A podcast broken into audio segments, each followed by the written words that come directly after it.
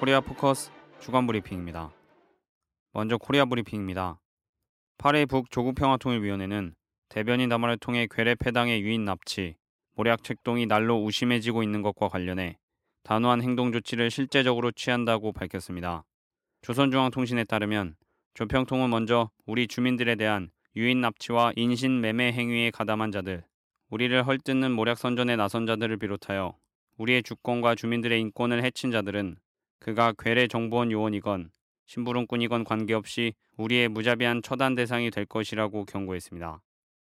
특히 모략의 괴수인 괴뢰 정보원 원장 남재준 놈은 그 첫 번째 대상으로 될 것이라고 강조했습니다. 이어 추악한 범죄자, 인간 추물들을 물리적으로 제거해버리기 위한 우리의 단호한 행동 조치는 선포된 이 시각부터 즉시 시행되게 될 것이라고 밝혔습니다. 5일북 노동신문은 논평 3.15 부정선거를 능가하는 정치 쿠데타를 게재했습니다. 논평은 지난 대통령 선거는 정보원을 비롯한 괴뢰 권력 기관들이 총 발동되어 인터넷에 의한 여론 조작 등 온갖 수단과 방법을 다 써가며 현 집권자의 당선을 조작해낸 관건 선거의 전형으로서 사실상 불법 무법의 선거 쿠데타라고 밝혔습니다. 그러면서 남조선 인민들이 괴뢰 보수패당해 대통령 선거 부정 협잡 행위를 울분에 넘쳐 단지 규탄하면서 반정부 투쟁의 불길을 세차게 지펴 올리는 것은 불의와 독재에 굴하지 않고 자신들의 힘으로 민주화된 새 세상을 기어이 안아오려는 강렬한 의지의 과시라고 강조했습니다.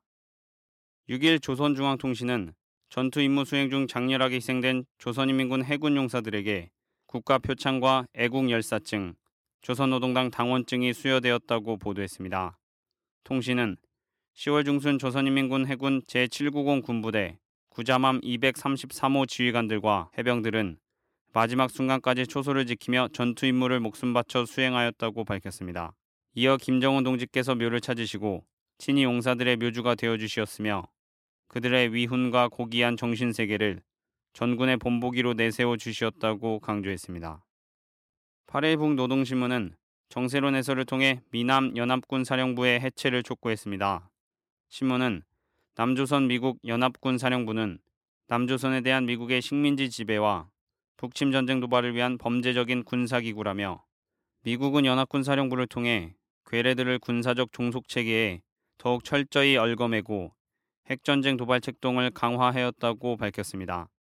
그러면서 미제가 선제 타격 대상까지 노골적으로 공개하며 온근 하나의 거대한 핵전쟁을 치르고도 남을 만한 무력을 전개하여 광란적인 침략 전쟁 연습을 공공연히 벌리고 있는 곳은 오직 미국의 군사적 강점하에 있는 남조선밖에 없다며 남조선 미국 연합군 사령부야말로 우리 민족에게 핵 전쟁의 재난을 몰아오는 화근이라고 강조했습니다. 계속해서 북침 전쟁 기구의 존재는 그 무엇으로서도 합리화될 수 없으며 미군의 남조선 강점은 그 어떤 경우에도 정당화될 수 없다며 미군이 남조선에서 물러가면 세계적으로 가장 위험한 전쟁 발원지가 없어지게 될 것이며 조선 반도의 평화와 안전, 동북아시아 지역의 평화와 안전에 결정적으로 유리한 국면이 마련될 것이라고 전망했습니다. 조국 평화통일위원회 대변인은 6일 박근혜 대통령이 최근 외신 기자와의 인터뷰에서 정상회담 관련해 발언한 것에 대해 언급했습니다. 조평통 대변인은 박근혜는 이번에 말로는 정상회담을 운운하면서도 북의 핵무기를 용납하지 않을 것이니 착각에서 벗어나야 한다느니 북을 신뢰할 수 없다느니 뭐니 하는 망발과 지어서 그 무슨 도발이니 대가니 하는 따위의 험담들을 늘어놓았는데 이것은 그의 대결적 본심에서 한치도 달라진 것이 없다는 것을 보여준다고 답했습니다. 그러면서 박근혜가 진정으로 정상회담을 바란다면 올바른 예의부터 갖추어야 한다며 우리는 정상회담 간판을 내들고 감히 우리의 최고 존엄을 모독하고 우롱하는 것을 절대로 용납하지 않을 것이라고 강조했습니다. 계속해서 대화와 협상으로 북남 관계를 개선하고 평화와 통일의 새 국면을 열어나가려는 우리의 입장은 시종일관하다며 우리는 남조선 당국의 태도를 계속 지켜볼 것이라고 밝혔습니다. 이어서 남코리아 브리핑입니다. 정부는 5일 통합진보당 해산 심판 청구안을 헌법재판소에 제출했습니다. 이날 오전 정부는 국무회의를 열고 법무부가 긴급 안건으로 상정한 위헌정당 해산심판 청구의 건을 심의 의결했습니다. 서유럽 순방 중인 박근혜 대통령은 청구안을 전자결제로 제거했습니다. 헌법재판소 법 38조에 따르면 심판 사건을 접수한 날로부터 180일 이내에 종국 결정에 선고를 해야 한다고 규정하고 있으며 헌재는 최종 선고 이전이라도 정부의 가처분 신청을 받아들여 진보당 활동을 정지하는 결정을 내릴 수 있습니다. 한편 통합진보당 이정희 대표는 같은 날 서울시청 광장에서 긴급 기자회견을 열고 정부의 정당예산 심사 청구안 제출에 대해 박근혜 정권의 2013년판 유신 독재 공식 선포이자 1979년 해체된 긴급 조치들에 이은 긴급 조치 제10호라고 규탄했습니다. 그러면서 이미 우리 국민들은 70년대 유신 시절의 국민들이 아니다. 민주항쟁과 노동자 대투쟁, 촛불의 정신을 계승한 깨어있는 국민들이라며 깨어있는 양심들 모두 떨쳐 일어나 달라고 촉구했습니다.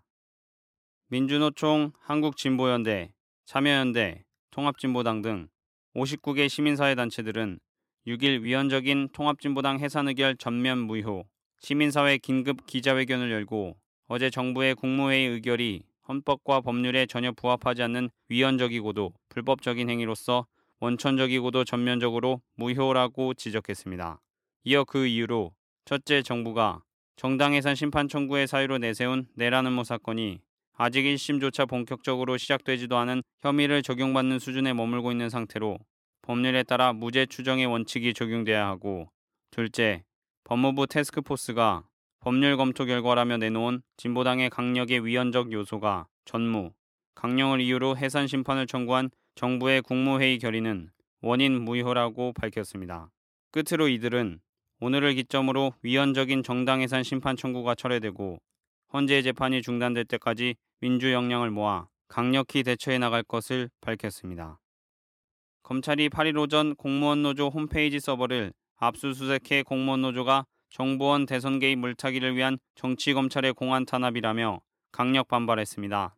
검찰은 공무원 노조 서버 압수수색에 대해 자유청년연합 등 보수단체가 10월 29일 공무원 노조가 대선을 앞두고 불법 선거 운동을 했다며 김중남 위원장 등을 공직선거법, 공무원법 위반 혐의로 고발했기 때문이라고 밝힌 것으로 알려졌습니다. 노조는 기자회견문을 통해 새누리당이 국정감사 진행 과정에서 공무원 노조의 대선 후보들과의 정책 협약식과 트위터, 페이스북 등 SNS 활동을 정보원의 불법적인 대선 개입과 비교하며 집요하게 공무원 노조를 공격하고 있다고 밝히고 선관위에 문재인 후보와 체결한 정책 협약에 선거법 위반 여부 확인을 요청한 결과 특정 후보와 협약을 개최하고 통상적인 고지 절차에 따라 자신의 홈페이지에 게시한 행위만으로 선거운동에 해당한다고 볼 수 없다는 답변을 받았다고 전했습니다. 그러면서 지난 18대 대선 과정에서 일체의 조직적 대선 개입은 없었으며 검찰의 서버 압수수색은 정부원 대선 개입 물타기를 위한 각본에 따른 공안 탄압이며 공무원 노조 설립 신고 반려에 따른 투쟁에 대한 정치 보복이라고 못 박았습니다. 5일 국방부에서 열린 국방정보본부 국정감사에서 국방정보본부장은 미군 없이 북과 전쟁 시 패할 것으로 예상했습니다. 김민기 민주당 의원이 남한과 북한이 전쟁을 벌이면 어느 쪽이 이길 것으로 보느냐는 질문에 정보본부장은 한미동맹이 싸우면 우리가 월등히 이기지만 미군을 제외하고 남북한 1대1로 붙으면 우리가 진다라고 답했습니다. 이에 여야 의원들이 북한에 비해 우리가 국방비를 훨씬 많이 쓰는데 우리 군이 이 정도밖에 안 되느냐고 묻자 전투력 숫자면에서는 북한이 우세하긴 하지만 전쟁이란 유무형 전투력과 국가 잠재 역량을 고려해야 하기 때문에 우리가 불리하지 않다고 말했습니다. 한편 야당 의원들이 군사이버사령부의 선거 개입 의혹을 추궁하자 국방정보본부장은 군에서 선거 개입했으면 이렇게 허술하게 하지는 않았다며 60만 병력을 모두 동원해 엄청난 선거 개입을 했을 것이라고 말해 의원들의 비난을 샀습니다. 6일 시민사회와 종교계 인사들은 회의를 열고 12일 시민사회와 각계 원로 정치권 주요 인사들이 참여하는 국가기관의 대선 개입 사건 대응을 위한 범야권 국민연대 연석회의를 개최하기로 결정했습니다.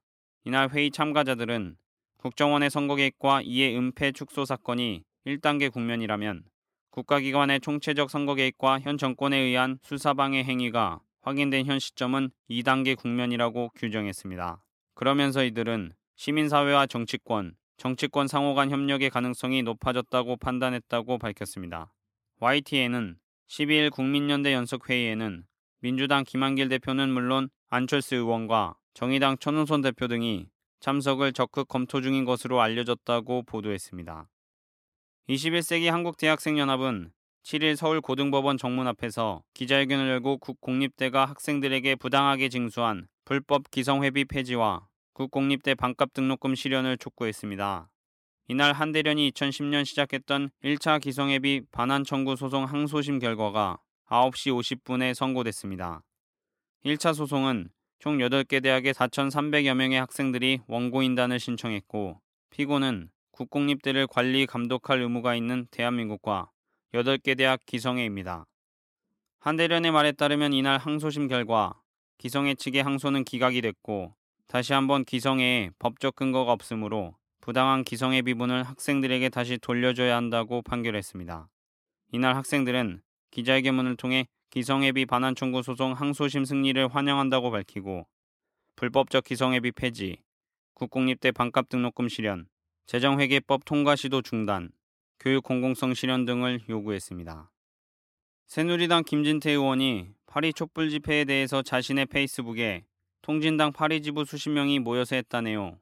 과연 이들을 대한민국 국민이라고 할 수 있을까요? 라고 남긴 것에 대해 통합진보당 파리 당원들이 성명을 발표했습니다. 진보당 파리 당원들은 성명을 통해 우리에 대해 언급한 이 내용이 사실과 다르다는 것은 명확히 밝히며 김진태 의원은 공개 사과하고 그 책임을 지고 의원직을 사퇴할 것을 촉구한다고 밝혔습니다. 이어 그가 말한 통진당 파리 지부 수십 명은 실체가 없다며 파리 촛불 집회 조직에 통합진보당이 관여한 바 없으며 자발적으로 교민들이 조직한 집회에 일부 당원들이 그 뜻에 공감해 개별적으로 참가한 것일 뿐이라고 전했습니다. 끝으로 평화적인 촛불 집회에 참여한 사람들에게 국민인지를 물으며 체증 사진 운운하는 몰상식적이고 파쇼적 발상을 하는 국회의원이 있다는 것이 알려진다면 전 세계가 비웃을 것이라고 지적했습니다.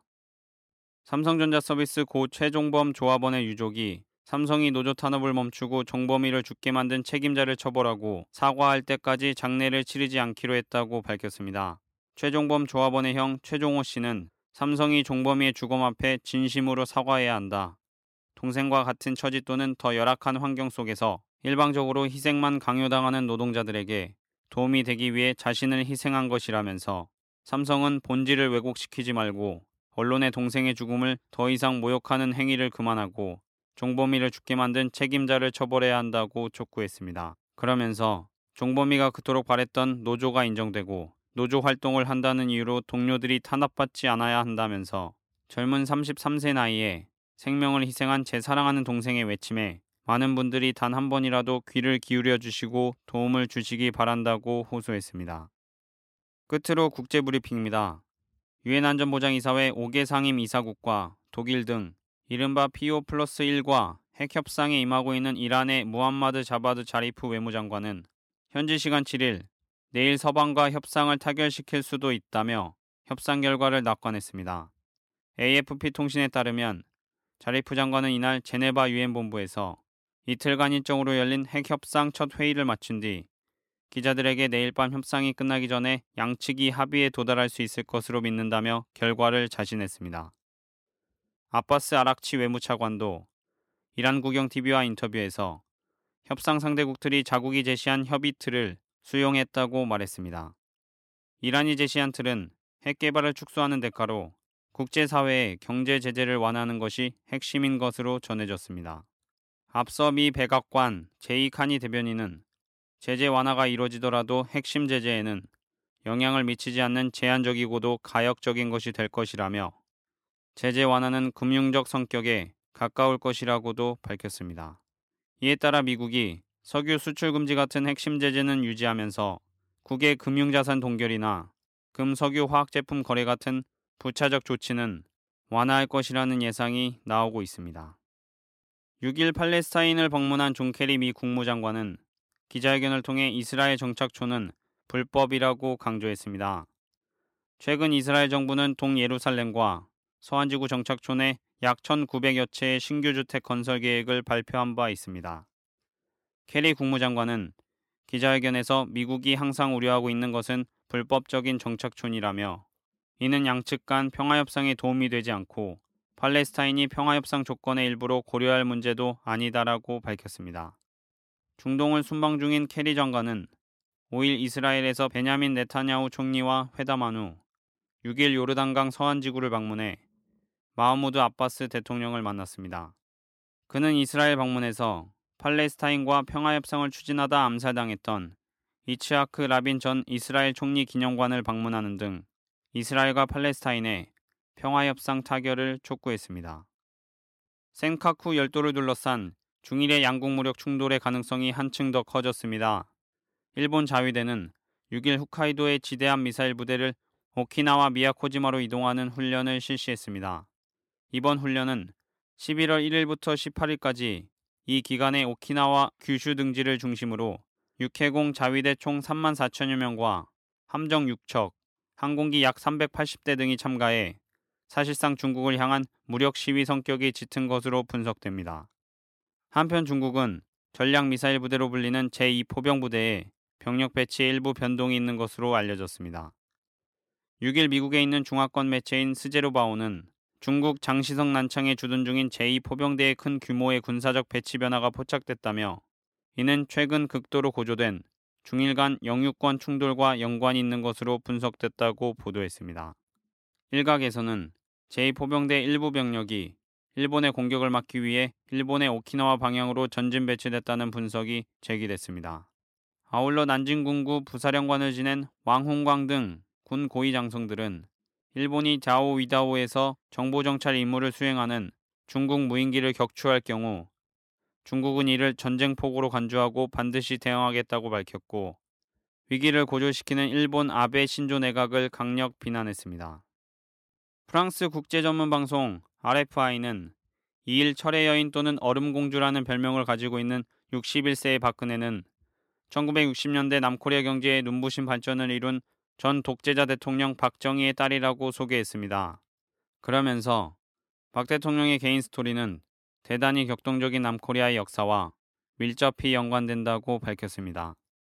이어 철의 여인은 지금 자신에게 유리하도록 선거에 영향을 주려 한 혐의를 받고 있는 남코리아 국가정보원을 둘러싼 스캔들에 직면하고 있다고 전했습니다. 기사를 번역한 정상추 네트워크 측은 박근혜가 프랑스를 공식 방문 중인데도 불구하고 르몽드, 르피가로, RFI 등 프랑스 유력 언론들이 박근혜에 대한 소개 기사를 내보내면서도 국정원 스캔들, 독재자의 딸 등의 부정적 기사를 포함시키고 있어 국제적 망신을 자초하고 있다고 지적했습니다. 이어 제목에서 박근혜를 표현한 철의 여인은 영국의 대처 수상을 상징하는 표현으로 유럽에서는 좋지 않은 이미지로 사용되기도 한다며 박근혜가 추진하는 정책들이 복지 정책의 축소, 국영 기업의 민영화 등 대처와 비슷한 것으로 이 방송은 인식하고 있는 것으로 보인다고 전했습니다. 2일부터 3일 파리에 이어 4일 런던에서도 국가정보원 대선 개입 규탄 촛불 집회가 이어졌습니다. 영국 교민, 유학생 등 20여 명은 런던 남코리아 대사관 앞에 모여 정보원 대선 개입을 규탄하고 박근혜 대통령의 하야를 촉구했습니다. 참가자들은 부정선거 헌법률인 박근혜는 하야하라 박근혜는 대한민국의 합법적인 대통령이 아니다. 선거 무효, 선거 쿠데타라고 적힌 선전물 등을 들고 국가기관의 부정선거를 규탄했습니다. 런던에서 진행된 이번 집회에는 리버풀, 카디프 등 런던에서 멀리 떨어진 곳에서 온 참가자들도 있었습니다. 지난 파리 촛불 집회에 이어 런던 촛불 집회도 전 세계에 생중계됐습니다. 코리아 포커스 주간 브리핑이었습니다.